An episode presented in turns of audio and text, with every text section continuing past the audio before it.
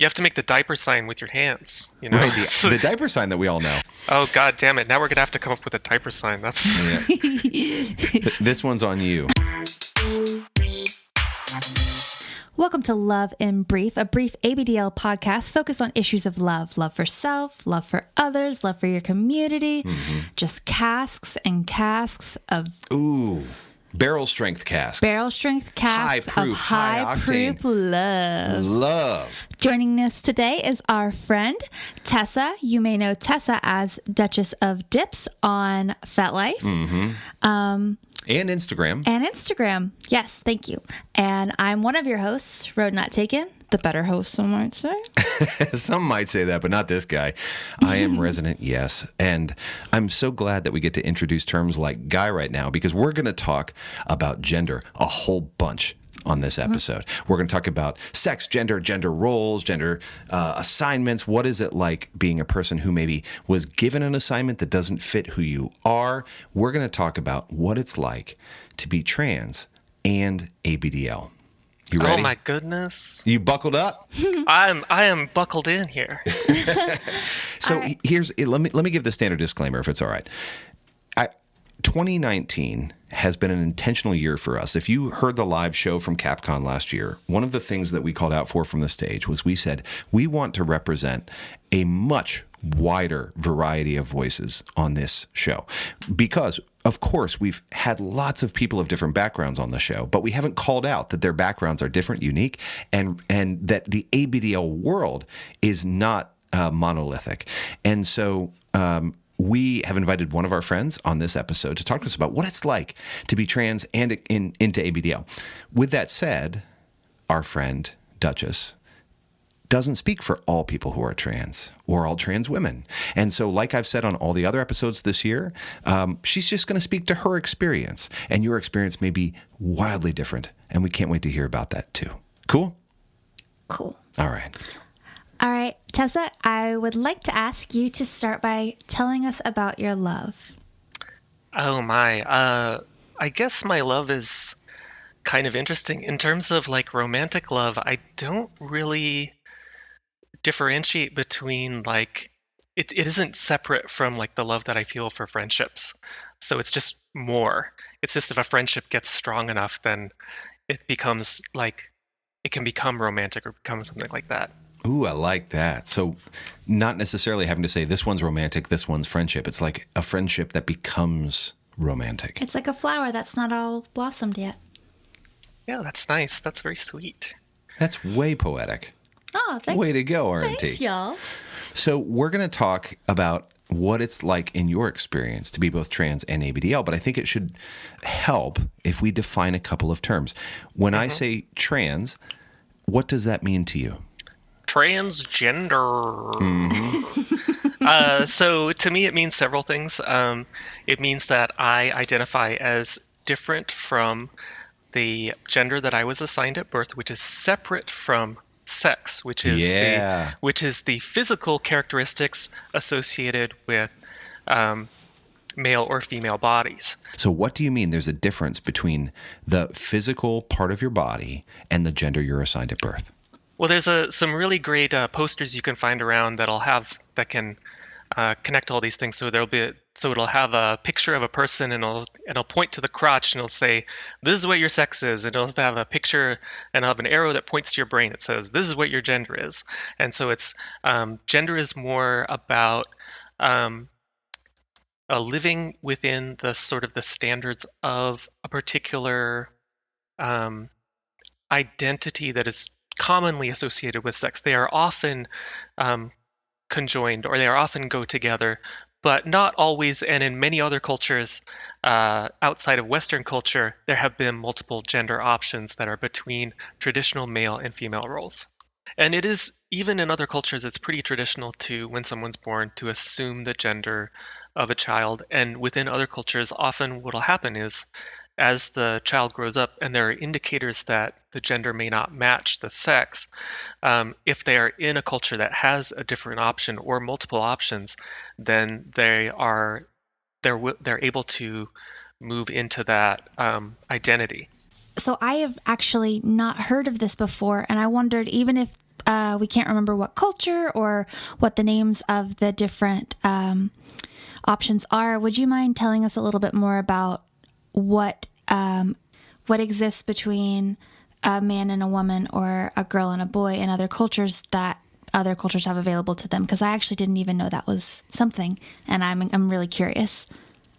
Well, in some um, Native American cultures, there's what's called two spirit, which, um, and this is not for every. When we talk about Native Americans, or we talk about uh, First Nations peoples, or we talk about indigenous cultures, it's important to recognize that they're not monolithic, that they are uh, individual cultures in their own rights, and some of them share um, this idea of two spirit, which is um, someone who was born and their sex says one thing, and as they grow, their gender says another thing, and they can um, and they move into that designation, which is not necessarily always male or female, but it has the same sort of associations as my understanding. But I am not in any way an expert on this. That's really beautiful. It I really mean, it gives is. people more options. You really don't have to go all one way or all the other way. You can just sort of be where you are, and there's a name for it. I like that. So people tend to think of it as a spectrum, but that's not even necessarily accurate because there may be things that you feel apply from one thing or another thing um, or another aspect of, of uh, what are traditional gender roles and they all can fit together in the same person and so Mhm. it's it's just this general problem of the west that we tend to think in these binaries and in reality a lot of what happens as you grow older if you're aware of it is that it's possible to contain multiple ideas that appear to be conflicting Now, with that said, though, I, I do want to uh, sort of pay due honor to where people do identify one way or the other. And um, when I ask somebody's pronouns, if they say she, her, for instance, that's a commitment. That it's o- yeah. it's okay to be one or the other as well. And I, I do want to distinguish here between gender fluid or gender queer. What are we saying when we say gender fluid? What are we saying when we say gender queer? And what are we saying when we say trans? And I, I didn't know, um, Duchess, if you'd be willing to speak to that. I can I can try and and again it's it's of course my own personal take on things. Um, when we say transgender, it really means just in any way sort of like divergent from the gender that you were assigned at birth. Um, when we say um, non-binary, that sort of means that you do not identify on either of those poles if you think of it as a polar spectrum. If we say um, gender fluid, it means that that designation can change from moment to moment or interaction or interaction. When we say gender queer, it may mean that that um, designation is not completely firm or that it is somewhere in the middle, or if it is firm. I'm very much um, what on what's considered a trans feminine. Um, I'm very much considered trans feminine, which means that I identify as a woman and that I'm very much pretty pretty polar on that designation. But my partner, um, my my uh, spouse, is um, non-binary, and so my partner will dress in a way that represents both. Uh, all of the gender designations that they feel apply to them. That Um, makes a lot of sense. I wonder if you wouldn't mind telling us a little bit about what it was like to navigate the ABDL world appearing as a cisgendered male and now navigating the world as uh, an ABDL woman and an ABDL woman who happens to be trans. And I just won- wondered if you might tell us a little bit more about that.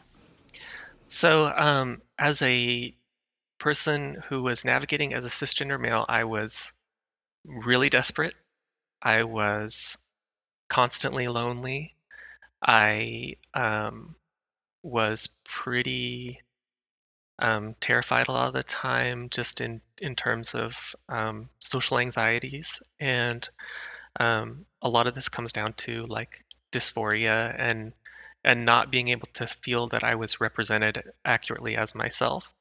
Um, I would look in the mirror and I would say, um, uh, "I'm fat and blocky headed and and all these things like that," or or I uh, I I thought of myself as um, meat headed was the term that I that I thought of, and um, um, this is not necessarily related to ABDL, but is related to sort of being little. One of my um, I was with an ex and we went to Disney World, and my ex said that me sitting on a bench uh, at the airport with a Snow White sculpture on it was the happiest she'd ever seen me in my life that when we'd been together. But to me, it was one of the saddest moments of my life because I knew that after that moment, I would never get to feel that way and that pretty and that much like a princess and sitting in that space. And that pretty much exemplifies also what it was like to be an ABDL in that position because um, I wasn't going to get to be the the sort of like have the the ABDL identity that I wanted of being um, perceived as attractive in the way that I wanted, or I couldn't perceive myself in, as attractive in the way that I wanted. And so um, I had a lot of desperation in terms of looking for validation from partners, and that validation was was something that they could not give me. So what's interesting is that as a trans woman, as an ABDL, I'm much more free to just enjoy the space and enjoy the people and not to have to have that desperation because the being assured in my own identity means that um, I am not seeking that desperate validation. Um, I have the validation that I need and I can enjoy being little or being or and I can enjoy the one-on-one interactions with other people without feeling like there's something that I need from them that they cannot give me. God, thank you for your vulnerability in that that's yeah that had to be really really hard to feel like you weren't able gonna you weren't gonna be able to feel that way again and i'm so glad to hear that you actually have been able to capture that um, feeling um, I, of being beautiful here. and feminine and sweet and i know you can't see ry but he is I have tears experiencing a lot of on, emotion. on my cheeks, not because your story's sad, but because your story's beautiful. And here's why: you found that it it wasn't dependent on other people's perspective of you that you could be that beautiful pretty princess because you already are and then it's in you and it doesn't require disneyland and it doesn't require validation from somebody else. The fact that the fact that you discovered that like that actually is who you are and it's okay to celebrate that person regardless of what the world says about it i just think that's the most beautiful thing. Like that is the thesis statement for our podcast mm-hmm. is that you are already all of that. I think that's so beautiful. So thank you for for bringing that here. Thank you. Yeah, I just uh, I was just sort of like um I just felt like that I needed to sort of like make that distinction of like what it was like before and that that memory is so powerful um in in making that distinction and and it's it's interesting because like in talking about a lot of this stuff, it all gets tied up. Um, one of the ways in which I think that that for me personally, one of the reasons that age play I think is so resonant is that um, my uh, sort of emotional development in a lot of ways just sort of stopped somewhere around age between 8 and 11 and so um, until i began to transition so intellectually development like that continued and you know i sort of relied on that, over relied on that to the point where it was kind of obnoxiously uh, pedantic um, as a coping mechanism. But in terms of my emotional development, it just did not come together until I was able to transition. And that was a huge boon. That's wonderful. And um, actually, to piggyback off of that, what was it like for you? What was the what was the transition of your initial ABDL identity to the ABDL identity that you have now? How did that, as you got more comfortable with who you are and um, really started to accept that beautiful side of yourself, how did your ABDL personality change and grow? Getting into kink and exploring those things was part of the way that I was able to gain the confidence to be able to transition. So, in a lot of ways, my my identity in terms of kink helped allow me to have the uh, opportunity to move into those transitional spaces that I needed. So while I my initial like identity in ABDL was very silly. It was very much like presenting this like goofy kind of like boy identity that was very playful and that allowed me to once I started to recognize that like my gender wasn't what I thought it was, that that these things weren't together, then it was like, well, here's this here's a space where I can definitely explore this in a way that's highly gendered. So like I was able to explore feminine spaces that way. I was able to explore those things in a way that um, it was not possible to in the real world. So one of the things that you called out that's really important to me is you mentioned, if I heard you right, that taking part in the ABDL world opened up a bit of uh, sort of openness and flexibility to recognize that you are not one fixed person and you're not one fixed identity, and that you don't have to sort of marry to this stereotype or this assumption about yourself. Part of what the ABDL community has given me, and there has been so much, is permission to flex some traditional boundaries and to say that, um, look, I recognize I'm 40 years old. I recognize that I have a whole set of cues that tell you a very specific thing about me. And also, what's really important to me is this thing that I know to be true about myself. And I'm not going to walk away from that. And that there was permission to flex on these very rigid boundaries. And I think that's actually part of the beautiful thing about engaging in kink. So my eyes have been open to all sorts of flexibilities that I had no idea existed. Did I hear that right? And if so, uh, it sounds like it may have actually benefited your your personal progress.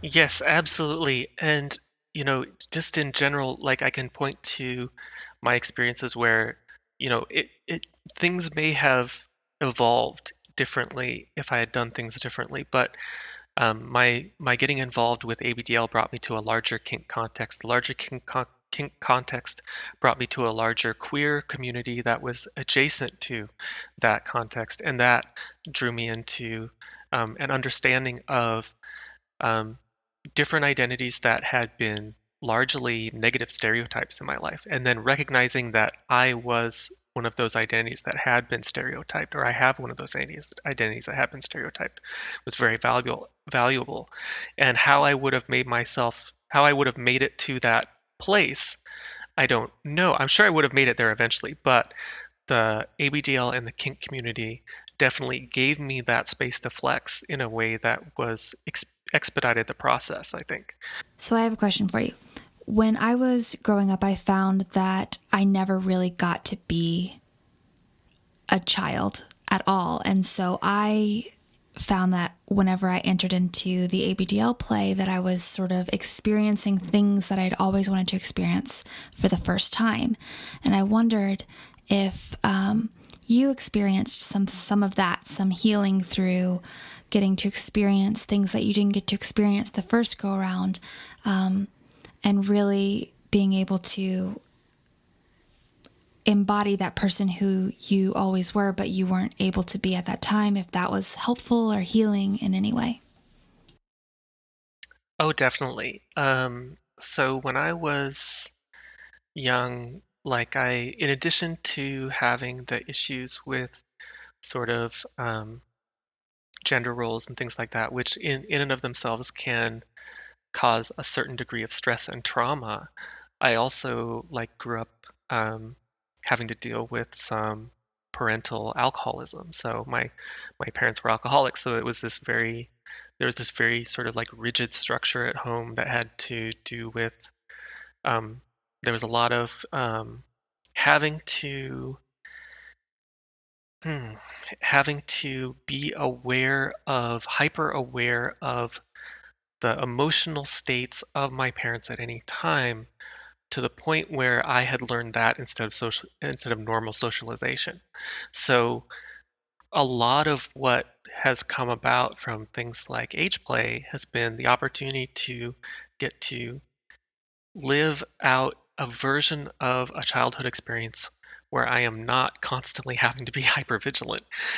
And that's very positive. I am glad to hear that you are now getting to experience some safety and and experiencing yourself as you truly are and yeah. as you wish you could have been back then and that's wonderful i've actually i've said to others like one of the beautiful things, if you're conscious, if you're intentional, if you're reflective about your ABDL journey, that it's a masterclass in how to separate your emotions from somebody else's mm-hmm. and how to allow somebody else's emotions to be without becoming yours. And for folks, it sounds like potentially like the three of us who grew up in houses where maybe other people's issues became your own.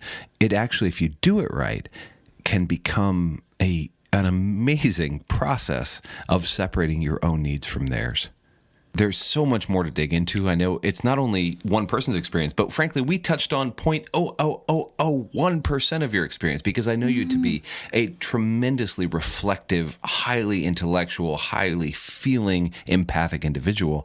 And so we've probably touched on a, a quarter of a tenth of a percent. And at the same time, you have taught us so much today. So thank you. It's not your job, just as I've said to every other person we've talked to, it's not your job to teach us, but I'm grateful. But I'm glad that you took time and you did it anyway. Yeah. Thank you.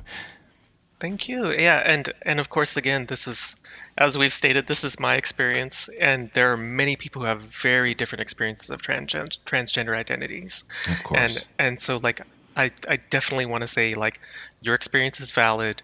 If it doesn't mirror my experience, that does not mean that we're saying this is the only experience.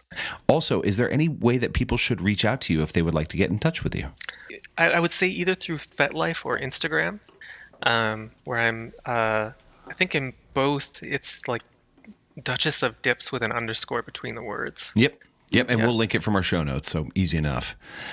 Um, and as for us, RNT, how should people get in touch with us? Well, there's several ways. There really are. We're super accessible, guys. Um, we are on Instagram. We are as Resident Yes. Yep.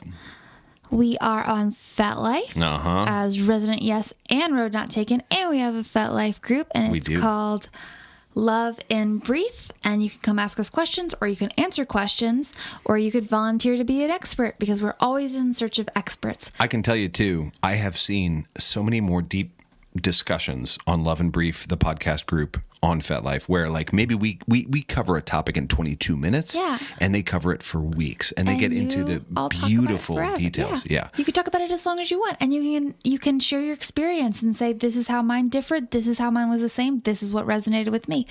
It's the perfect place to do that. I mm-hmm. hope you all do. Yep. Um, another way to get in touch with us is via email mm-hmm. at loveandbrief at gmail.com. Um, all one word. All one word. Yep. Also, um, I will say, coming up in December, we're going to start asking you for your experiences. So on New Year's Eve, we want to do what we did last year, which is to have a big fucking celebration of how great being ABDL is. So we spent a lot of time during the year tackling questions about why it's hard being a person with an ABDL kink, which I get. It is hard. But every December 31st, from here on out, from we're going to from here, I mean, we did it once, so from here on out. Infinite ad infinitum. Ad infinitum. Ad yeah. infinitum. We're going to do it where we want to celebrate what is great about being ABDL. So, if you're a person with an ABDL kink and you want to celebrate, look for our requests coming up in the month of December because we're going to ask you to speak into why it is so great being ABDL. For all of the hardships and all of the struggles, we're going to focus on what is so beautiful. We're going to start 2020 with an absolute message of positivity. What is great about being ABDL? So look for that ask. And it's super easy. Basically, all we want you to do is record a very short audio clip and send it to us. Oh, we're talking 10 seconds. Yeah. Well, some people do. Well, maybe amazing, they do a little more. And they have music, which I loved. uh, you know, really patriotic music. Um, but you do your thing. But you do you. And just send us what you want. I mean, it could rhyme. I'm just saying. You could sing it. You but could, you don't you have could to. wrap it. You could just say it. You could be monotone. You could be Ron Swanson. I mean, do what you want to do. What you're going to do is fine. And yeah, we will ask you for those coming up in December. In the meantime, I'm Resident Yes. And I'm Road Not Taken. And this has been Love in Brief.